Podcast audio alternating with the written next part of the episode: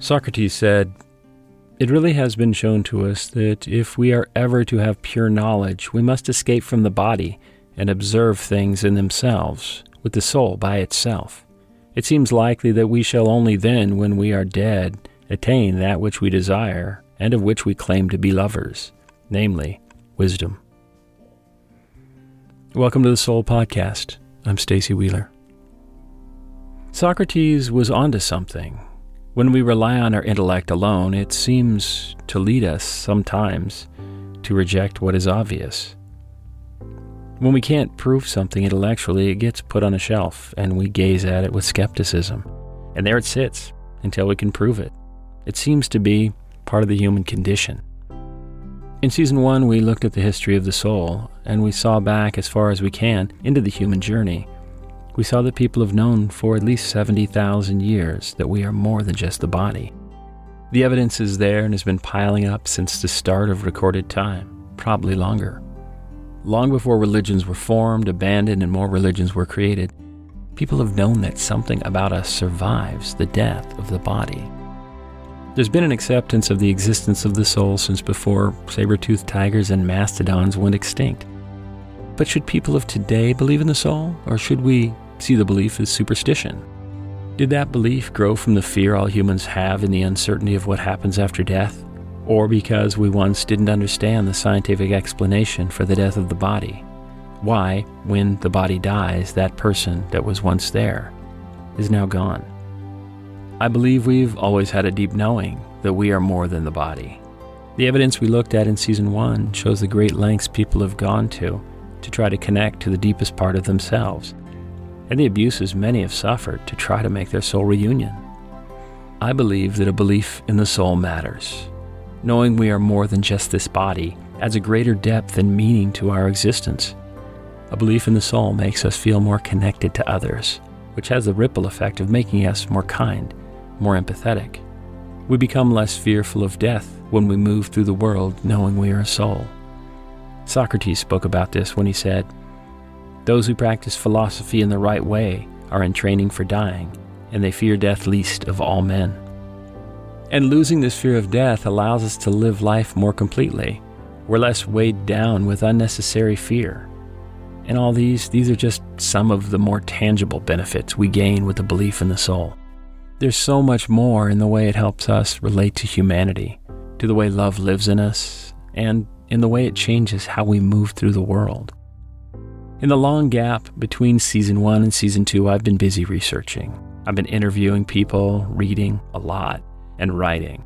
It's taken a long time to put season two together, but I wanted to make sure I got it right.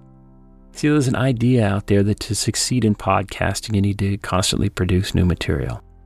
Maybe that's true, I don't know. But in this show, my intention is quality over quantity. It takes much longer to make a souffle than a Pop Tart and I hope you agree that season two was worth the wait. In season one, we laid the groundwork. We saw the history that shows that the soul is undeniably a universally held belief. All cultures and languages have a word that means soul, and we've been writing about it since we first developed a way to do that. This season, we're going to dive into some pretty big topics to look at as evidence.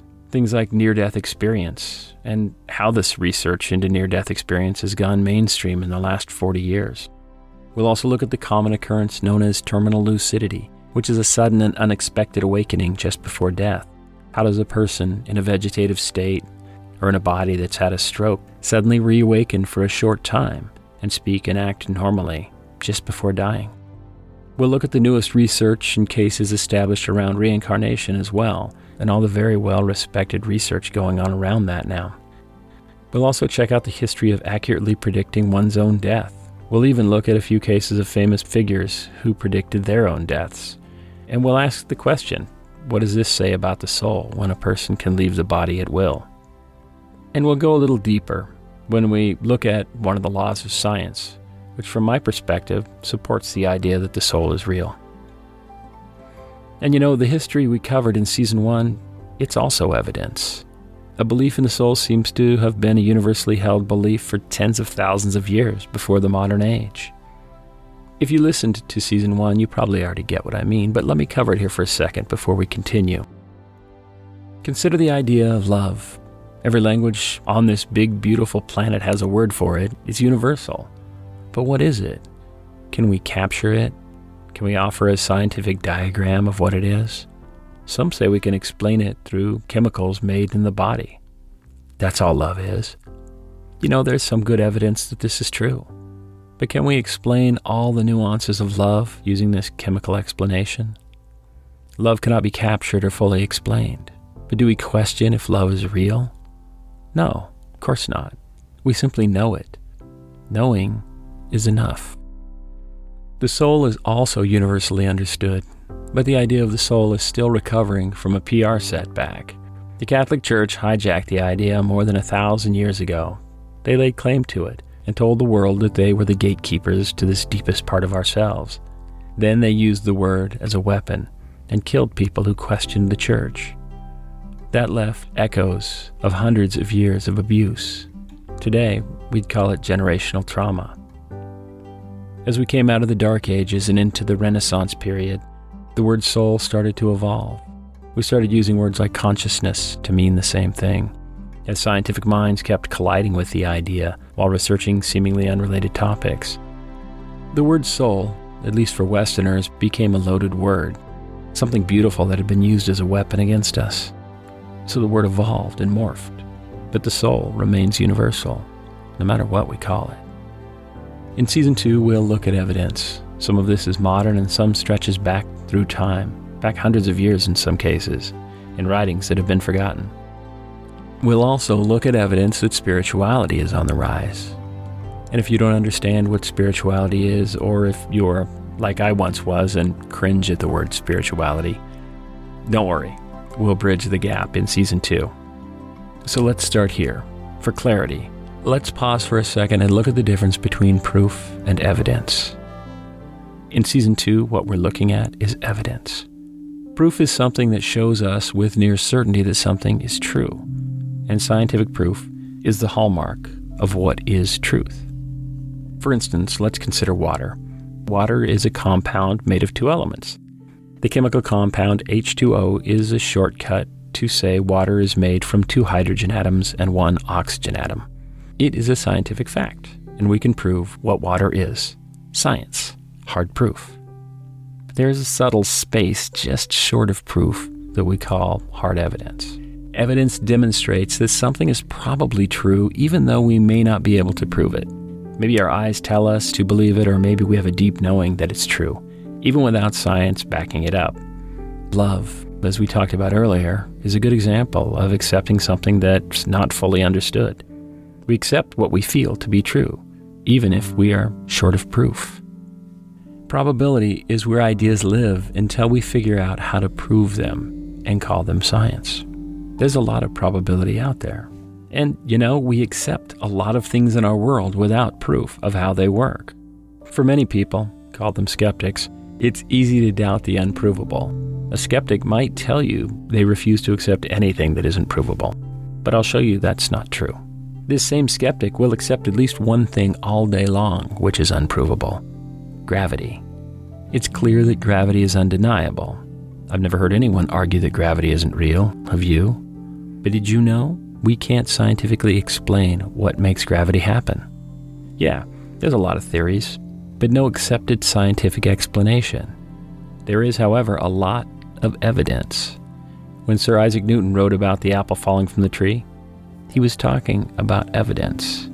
And we've written scientific laws around gravity, but we have no scientific explanation for what causes it. No proof, just evidence.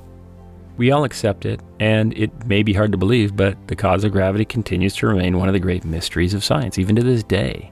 There is still no accepted scientific explanation for this ghostly force we call gravity. Yes, it's undeniable. We've named it and accepted it. We all seem to agree it's real, but we are basing this belief on evidence alone. Evidence matters. We accept what we know to be true, even if we can't prove why. And it's possible that there are very true things that we will never be able to explain with our meager minds. There's a limiting factor in our ability to prove things as well. That is our intelligence. You see, all of our explorations begin with the assumption that we are the greatest intelligence. If it can't be proven by our greatest minds, then we deem it unprovable or false.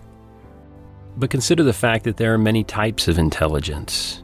Nature has the intelligence to create a flower and the scent that comes from it, which creates a symbiotic relationship between bees and birds and the plants they pollinate.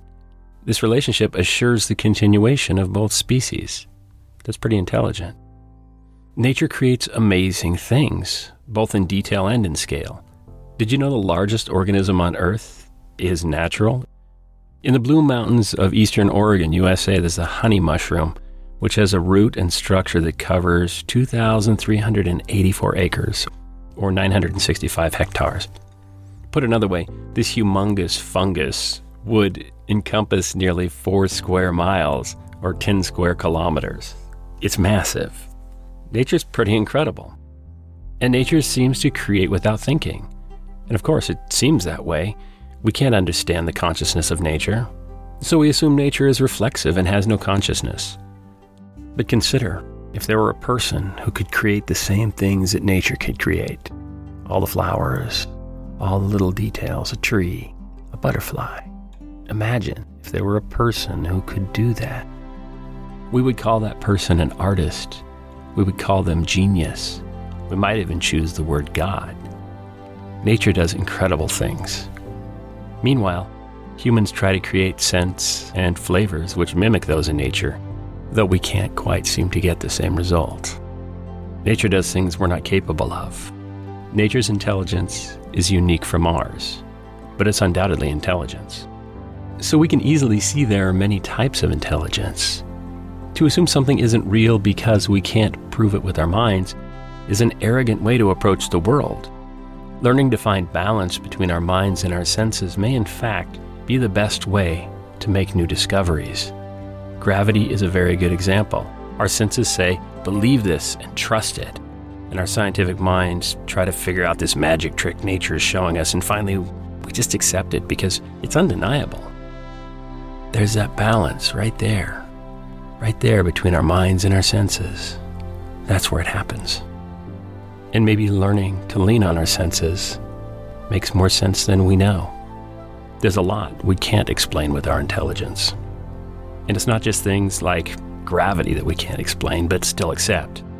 Science also can't explain why cats purr. But do we argue that they don't purr? Do we doubt it?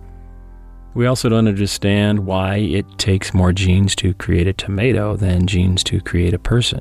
Weird, right?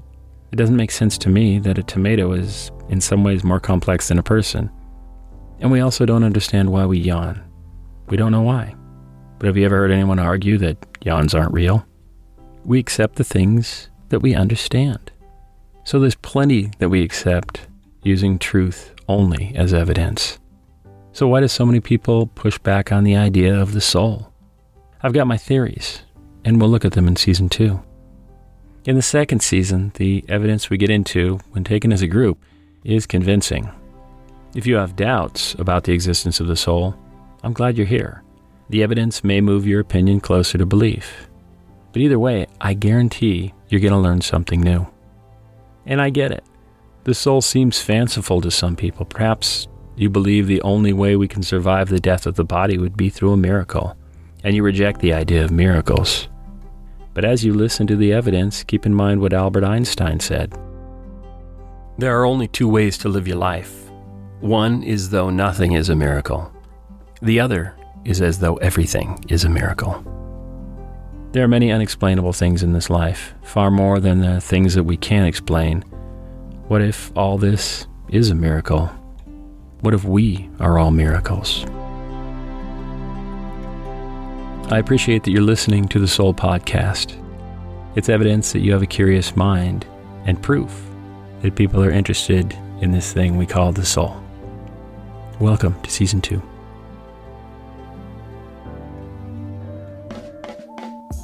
If you've enjoyed the Soul Podcast or learned something new, please follow the show and share it with friends.